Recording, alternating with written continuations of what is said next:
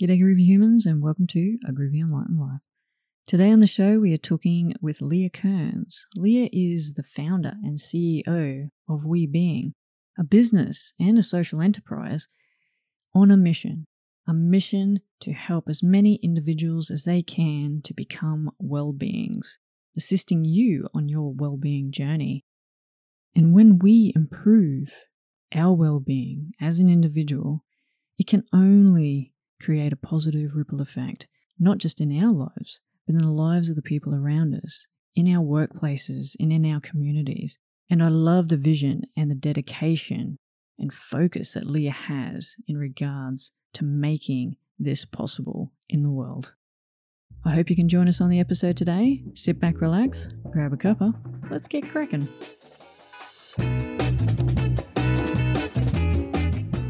Uh, we have a special guest today, Leah Kearns. Welcome to the show, Leah.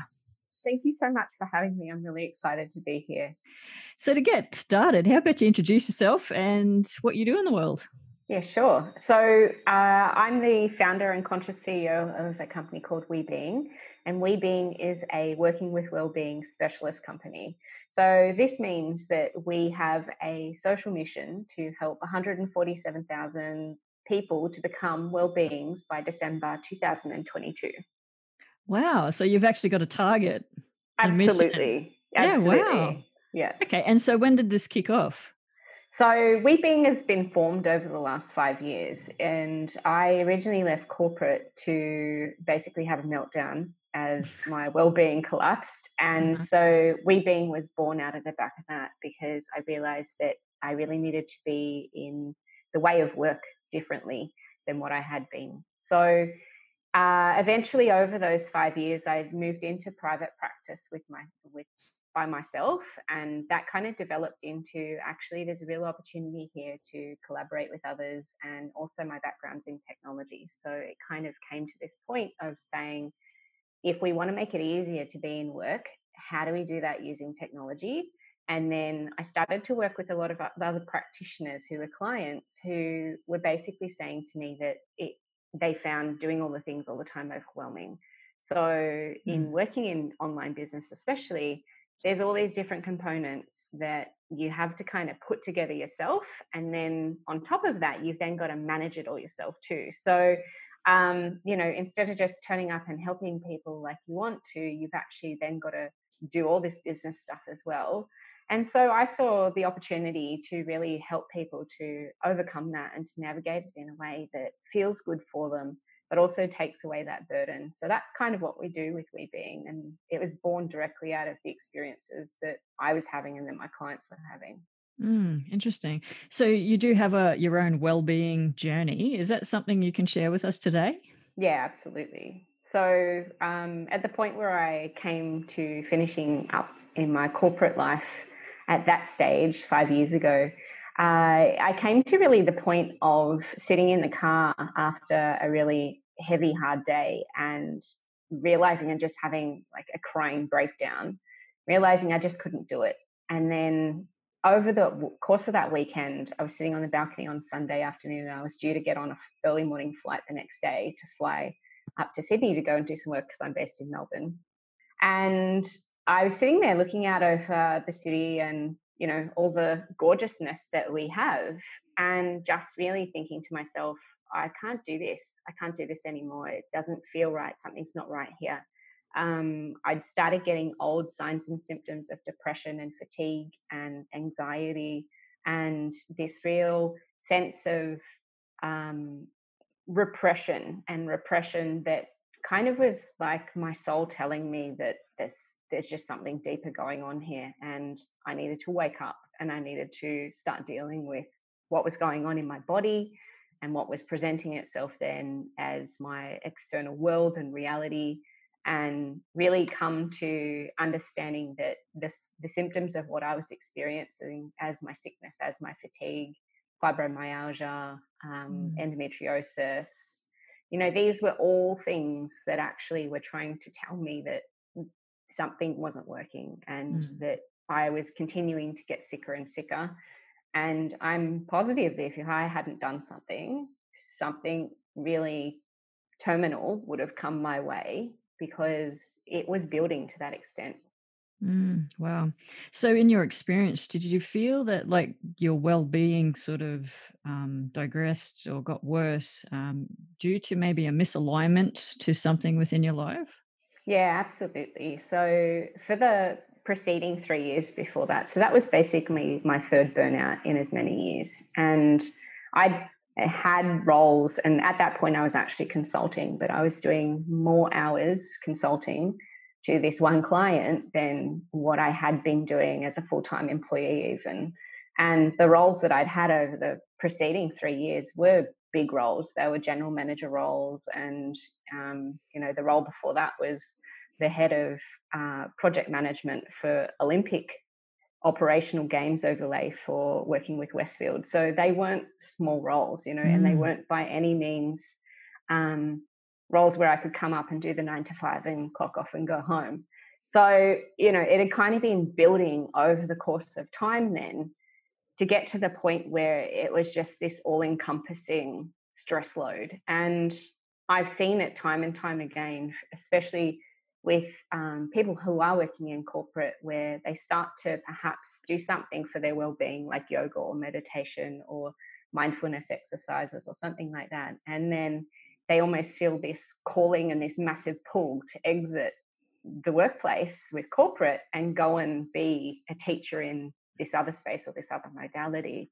But that in itself brings its own stresses. And, you know, leaving corporate in the way that I did, a, a big cut and dry kind of exit, um, I then had that transition to make as well for myself in experiencing okay well here i was this headhunted consultant person and now here i am stripped of all of who i am based mm. on what i mm. did yeah. and the income and, and the lifestyle that came with that right so um, yeah i think that it was a really big transition in that way and it definitely was building over time to get me to that point of having that moment of i can't do this anymore mm. Yeah, and I mean, I hear the same stories. I even myself, I did the whole um, completely leave the workforce um, to deal with my stuff.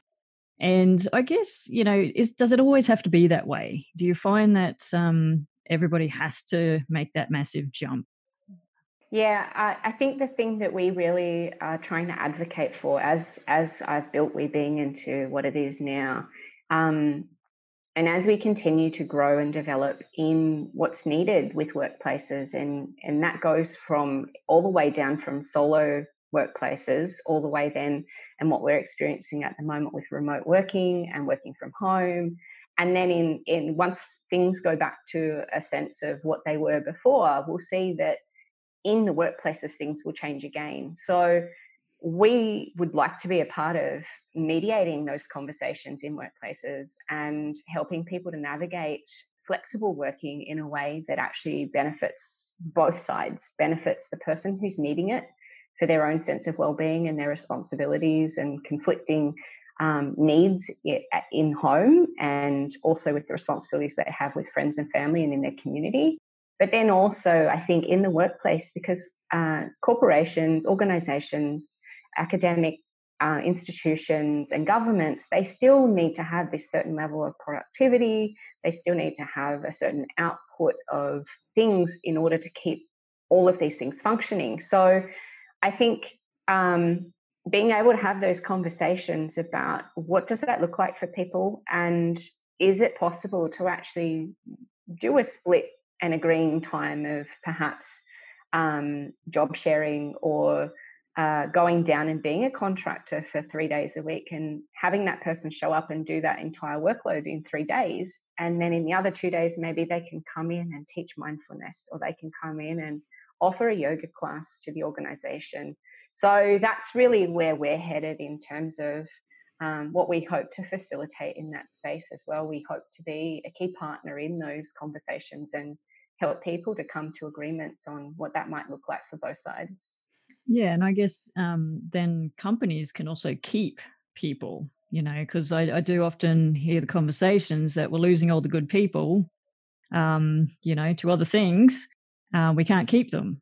That's right. Because when people exit, you know, they take so much knowledge with them. They take not only um, knowledge about the way things work, but it's that deeper knowledge. It's the deeper knowledge of it's it's the stuff that I believe actually is what powers the company in the first place. Like the people and what they have and how they interact and how they're in relationship with them each other and uh, the other employees or contractors, but especially the clients. You know that even if you're somebody who's in finance and you don't think that you've got a direct client facing role, you're having an effect on the experience that that client is getting from the service that the company's providing or product that the company's providing. So, yeah, I think it's a big loss when not only talent but also just genuine connectors who are inside mm. companies, you know, the quiet workers who um, just turn up every day and get done what they need to get done. That that is still a major loss, whether people class them as being major talent or not. To me, that's a leader as well. And so losing something like that is beyond, I think, a financial cost. There's a huge cost to um, organizations culturally and in the way that they also come together as a community. Mm, absolutely. Now you mentioned that we being as a conscious space business, is that correct? Yes. so can right. you yeah, so can you describe a little bit about what that means? And I know it seems to be quite a bit of a buzzword these days about conscious businesses, conscious leadership. So could you share your thoughts around that? Yeah, I can. So the way that I sort of look at consciousness is really about taking a more holistic view of things. So it's giving consideration and having awareness for people, planet, and profit. So to me, it's a triple bottom line.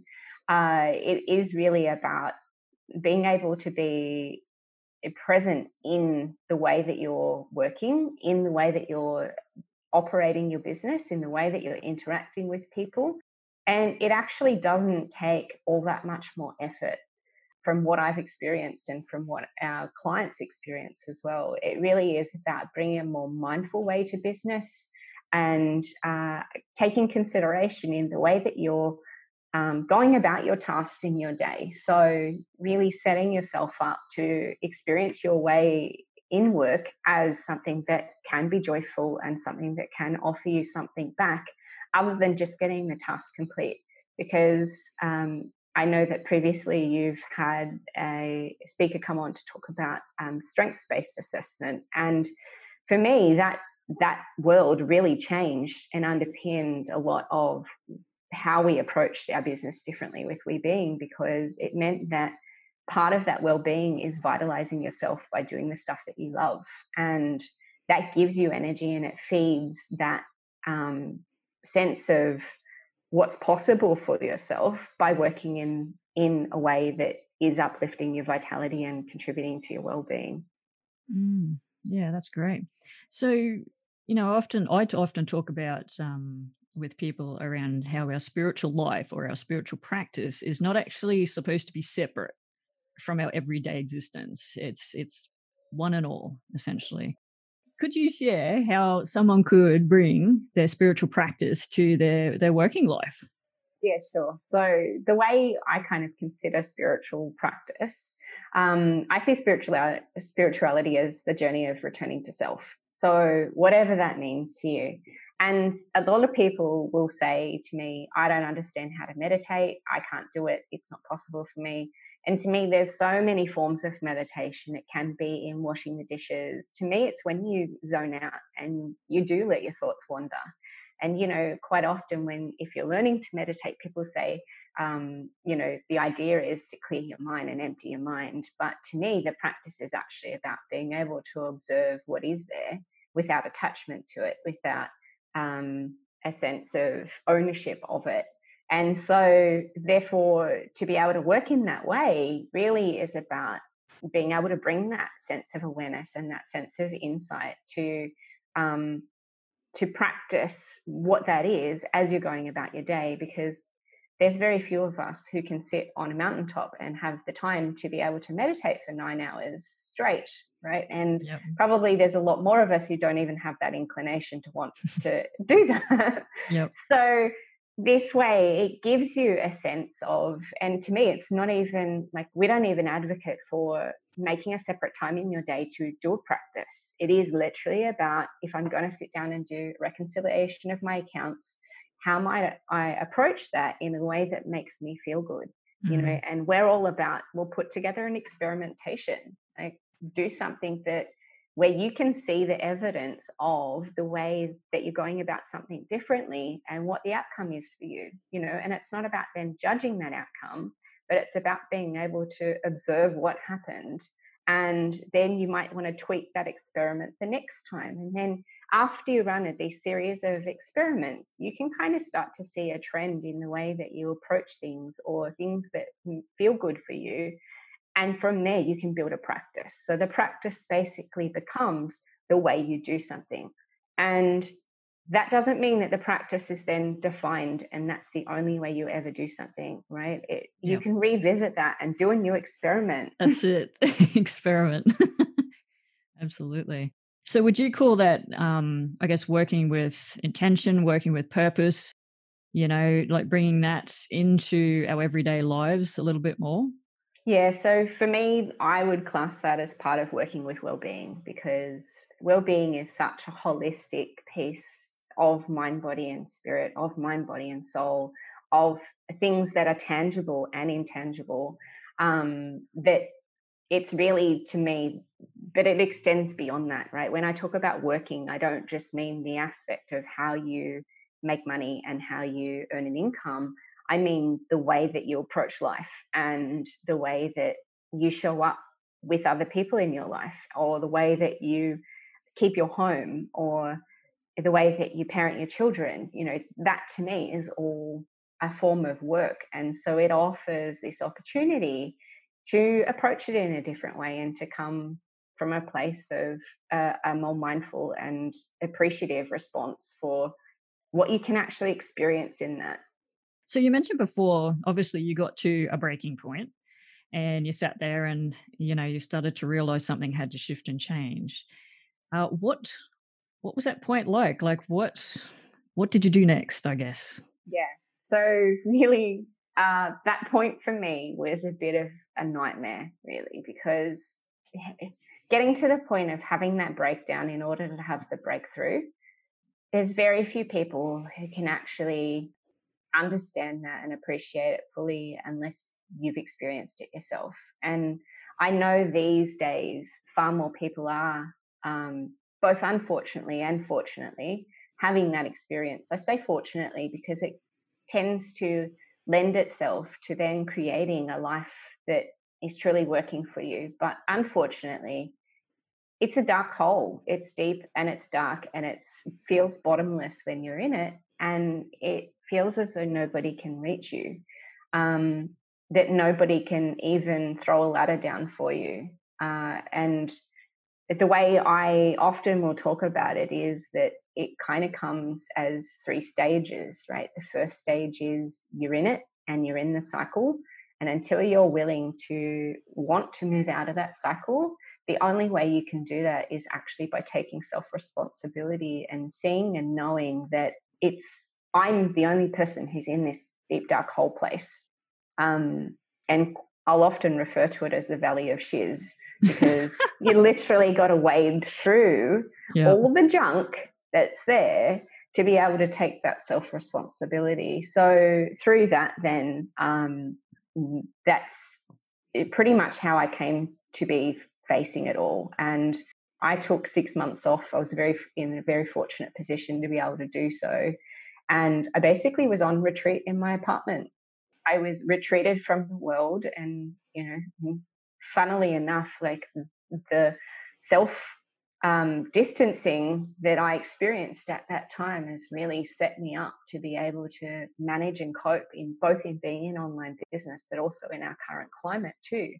And so having that time to really be in reflection, um, I just at that point been newly engaged and it's very hard to explain what's going on in those times and in those circumstances but fortunately i had a very loving and caring and patient partner who let me work through what my process needed to be with it. So there was a sense of grief, there was a sense of loss, there was a sense of complete I don't know who I am, what I'm doing, why am I here? Like all the big questions in life, um, which I worked through over six months. And then coming out the other side of that, we actually took a trip to Central America.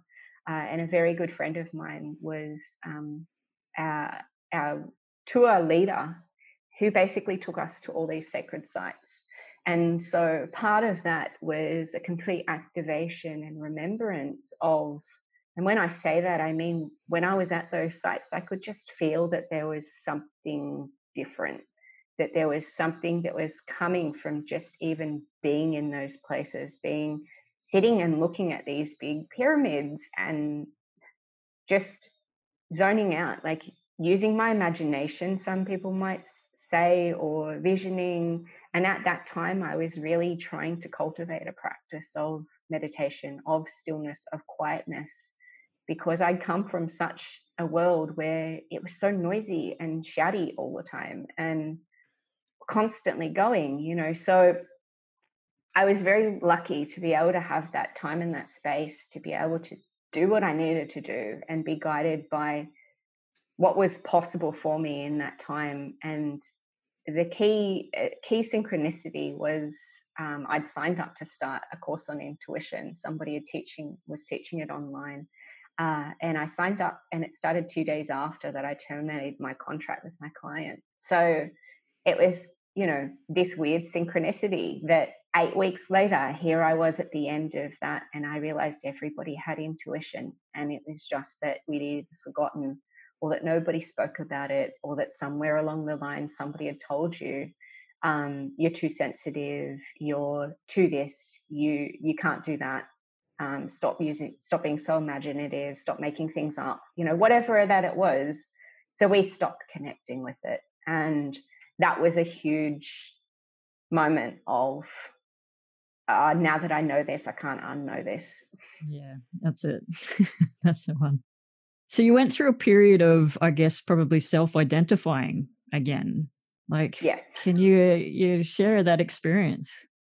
Yeah. So um, now I can kind of see that it was a process of rebuilding who I thought I was, and even once I thought I knew that, it's been an ongoing process. Like even this week alone, I've had um, a reconnection with the fact that there is a sense of innocence there. And I suppose after going through my corporate life, my experience was to become quite jaded and to become quite judgmental of situations. And um, because in that environment, I was being forced to make decisions so rapidly that had huge consequences for things that my gut reaction wasn't enough. I needed to base that on evidence of things that I had experienced previously to be able to then justify why I was making those decisions, right? And it wasn't yeah. just about money on paper in columns evidence, it was about, well, see evidence A, B, and D.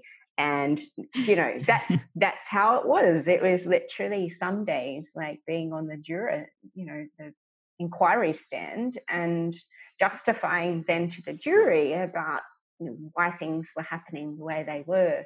And so I guess it, that sort of led me to this space of really taking that apart and trying to figure out who was I as a child? And even as a child, was I who I really am? Or it, was that even just something that I constructed in order to help me be in my family? and you know there were aspects of that for me um, my parents divorced when i was a teenager and so part of that is coping mechanisms part of that is i'm independent part of that is i'm okay you know all those things that are built up over those those years and those crisis points uh, to get you to be able to get to where you are now to be able to get you to survive and come to a point in your life where you can have the time and space to almost have the breakdown to have the breakthrough. it sounds terrible, but it sometimes happens that way. Yeah, yeah. Well, most often, I think it's either a health crisis or a life event that wakes people up into the reality of, you know, maybe there's something different here and something else is going on and starting to question things. But, um, and it is most of the time, you know, when you're in it, it is terrible. It is, it is hard. It is challenging. And generally, it's quite isolating. But mm. the flip side of that is getting to live a life on, purpose and you know being and getting to connect with people that really you feel make a difference. Mm, mm. so if somebody i guess is experiencing right now today a bit of poor well-being what sort of advice or that can you give them around not getting to that you know that breaking point? What could they do right now today yeah, so I think one of the things that I'd really encourage is just spending 15 minutes, making 15 minutes for space. And by that, I mean, um, I know that with the current environment, being at home a lot, there's a lot of people in your space, and it's actually become even harder to find space by yourself because that's become a, a limited environmental situation. So to be able to do that, even for me, it's not even about physical space, it's about mental space. And it's about making time for me to sit down and have 15 minutes to just let my imagination run wild or to open and do some breathing. And when I say open, I mean just sit down and think what else is possible? You know there's no harm in imagining what the future might be like. There's no harm in thinking when this is over. There's no harm in um, being able to let yourself wander to those places as long as you're not attaching to the things that are coming up right? So just noticing what you notice and observing what comes to your mind about these things and i think that that goes a long way doing doing something in that space every day. And even if you're doing it while you're doing the washing up um, and i know a lot of our clients are mothers or people with conflicting responsibilities. So getting that space and time for themselves is actually really challenging. And i just sort of say the key way for me especially with a young child myself is in the shower.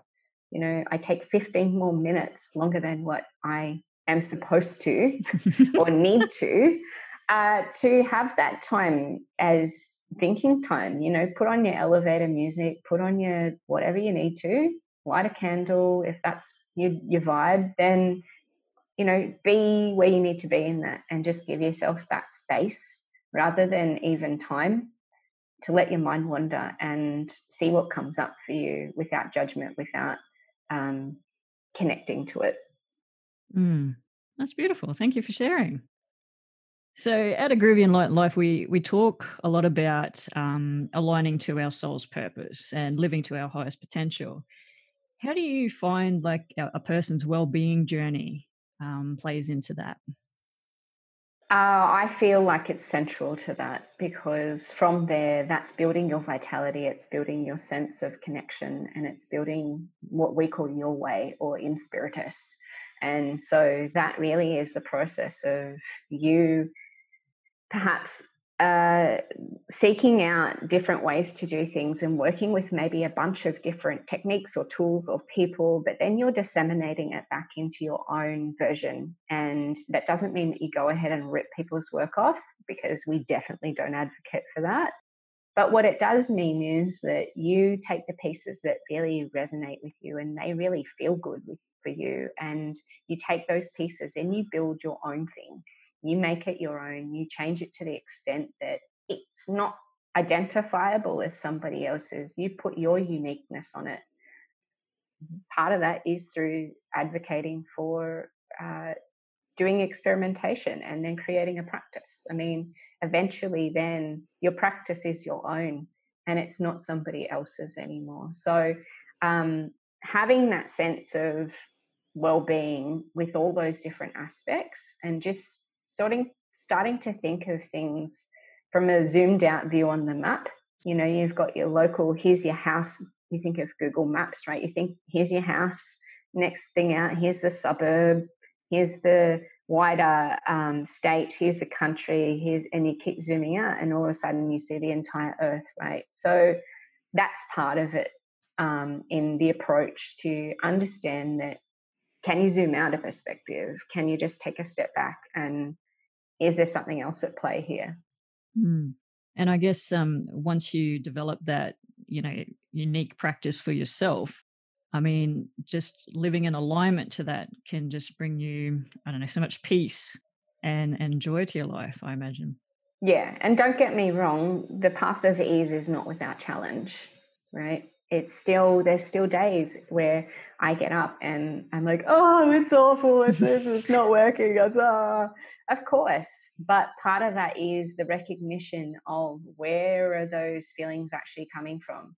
what's transpired in the last 24 hours to where I'm having these sensations, where I'm feeling this way. And that's the point of inquiry, then. That's the point to sort of look at and go, oh, hang on, there's that old pattern coming up of shame. There's that old pattern of coming up of um, feeling as though what I'm offering is not enough, where it's not good enough.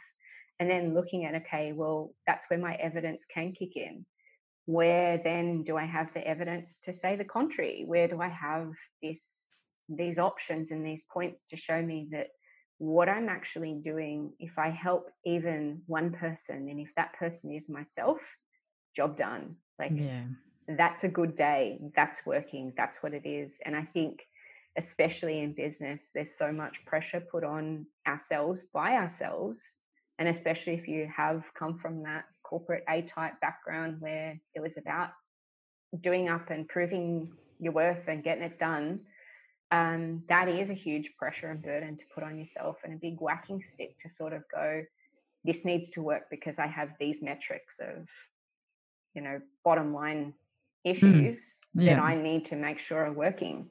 So, yeah, switching your view of what you're measuring against and understanding is it me putting that in place or is it you know where is that limitation yeah where's that restriction coming from i think that helps as well in that situation yeah and i imagine you know we we tend to compare ourselves the way we're doing business in our work or living our lives the lifestyle that we have compared to others and that can play on our, our minds and we really need to get to that place like you said before we just really got to be self-aware of who we are and what works for us and then accept it yeah, absolutely. Yeah, the acceptance I think is possibly for me mm. the still the most challenging part because absolutely. To move it from being a thought and something that like if someone says something and I can feel the truth of what they're saying, I feel a little tingle or I feel like oh yeah, a deep down gut reaction of yeah that um, that's the first stage and then moving that into an actual belief and from just being a concept or a thought about something that's where i really eh, that's where my practice kicks in right? And i look at okay well what is it in all of that that i can't feel 100% comfortable with yet? Is there a certain bit to it? Or is there something that actually when i'm thinking about it there's a person who comes into my head from years back who might have affected the way my view of being able to accept that as my own truth is, you know, and if that's the case, is there some forgiveness or um, is there something that I need to do as a purposeful action in being able to reconcile that for myself? And quite often it's just simply um, forgiving myself in that situation. It's not even about forgiveness to the other person, it's me. It's yeah. I forgive me for the fact that I didn't even know that I didn't know what I didn't know. And yeah. there's no shame in yes. that, right? Absolutely. So yeah, I think that that's a really a really strong way when I look at it and how I deal with it for myself to be able to um, move through those times too. Mm-hmm. Now we've mentioned a couple of times, you know, the state of the world. We're recording this in April 2020, um, just to give people a bit of perspective.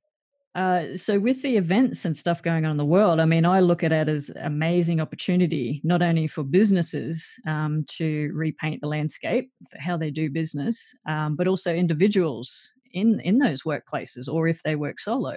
What are your thoughts around it? Yeah, so we and myself included. When I say I talk we all the time with we about we being, because um, to me it's an entire, well, it's an entire community and it's an entity on its own right. My view and our view of that is actually one of yeah, intense but incredible opportunity, and knowing that uh, the last time that this level of change came through the world was really after the Second World War and um, you watch something like Downton Abbey, and you'll see the changes that came from that. You'll see the fall of the class system. You'll see the disruption of the Industrial Revolution. You'll see a massive push away from master servant mentality.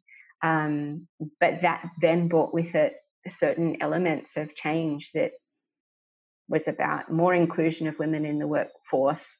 But then at the same time, during the war and then after the war, okay, that's great, back in your box, you know. And so we'll see this bit of a flux still kind of happen, but these new ways. And I was having this conversation yesterday about um, the fall of one of the Australian airlines and what's possible now off the back of that. And this person was expressing views about how terrible it was. And I, I don't disagree. You know, it is, it's a huge crisis situation.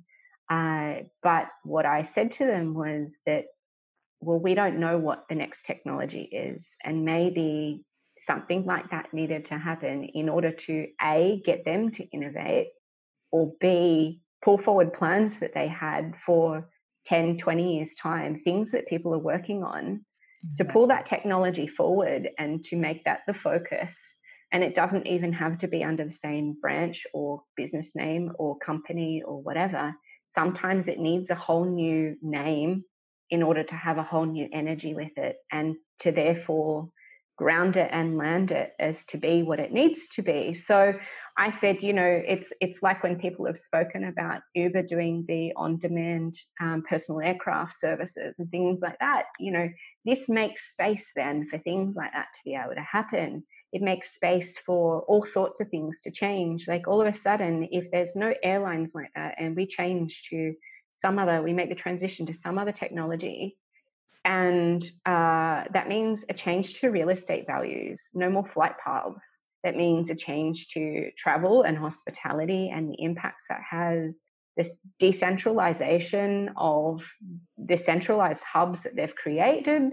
You know it, there's so many changes that come off that. It's the butterfly effect right? So to me the, the time and opportunity and space for innovation is definitely coming with this but to be able to access that you need to have a sense of calm and a mm. sense of well-being within yourself because if you go into that with a fight or flight mentality what's going to be created off the back of that is going to be more of the same and that ultimately doesn't serve the highest purpose and the outcome of what's possible with this opportunity. Oh, absolutely. We are a creative energy everywhere right now. This is a perfect, I keep describing as a, just a blank canvas. Right. Anything is possible right now, people. So if, if you want to do it, do it right now. Right. Have a go. And right. like you said, come from that inner space. Um, you know, I've been called to, you know, and a number of other people I've been talking to have been called to get that calm, to go back in, find the peace and the calm, and creating from that space. And, and that's what, you know, I'd like to share with other people is to come from that space. Exactly what you're saying. Get that well being, come from that space, not from the, the head thinking, the bottom line type approach. Right. Because the other flip side of that then is when we're saying now is the time, people then go into, oh, well, I feel the pressure that I need to move, right? Yes, and exactly. this is, I need to hustle, I need to do, I need mm-hmm. to grab my opportunity. Like everybody's saying, this is the opportunity. There's no too late. There's That's no, exactly right. You've missed the boat. There's different versions of that. But uh, I know that a lot of us in this space, we've been on the leading edge and the bleeding edge for years. So it's okay. It's okay. Like, even if you're thinking of innovating right now, you're still more like more than likely 10, 20 years ahead of where most of the collective as a society is actually at. So don't feel this pressure. There's no need for that. And, you know, even as I'm saying this, it's a message back to myself, right? Because we can get caught up in, I need to get this right. I need to prove this. I need to make this work. I need to get the runs on the board. This is the opportunity. Uh, yeah, freak yeah. out. That's it. Right. But keep coming back to everything that is unfolding and happening is in order to serve the potentiality. Mm. And if you can sit in that space of potentiality and respond to the timing instead of looking at the time all the time, then you're going to get far more advantageous things come out of being in that space than just the limitations of what you've constructed with your mind as the possibility right Absolutely. It, it, can unfold in ways that you never even thought possible if you sit in that space Absolutely. You, you sit and you surrender, right. essentially. and then just respond. and respond as to you that. Feel, right. As you feel in that timing, yes, yes, or no, this isn't right now. This isn't for me. This isn't my truth, you know? Yeah, absolutely. So for you, what would be the ultimate outcome from the what we're experiencing in the world right now? What do you vision for the future?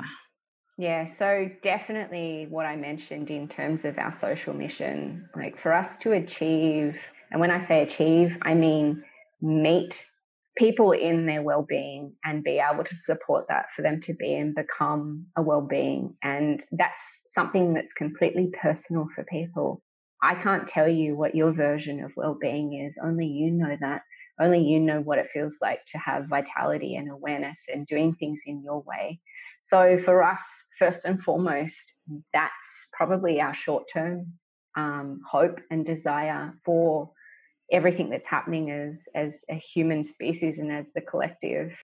And in the long term, it really is about um, enabling that on a much larger scale and helping people to to do the things that they want to do in life more easily and quickly and in the way that feels great for them because um, my personal journey with that has been that that's really then enables me to do more of the stuff that I love to do, which is spend time with my family and my friends and um, spend time creating. Like that's that's my real jam, right? Anything yep. that's futurist I'm totally there. so we've got a list of projects and things as long as my arm about um, services and about support that we're rolling out in that space.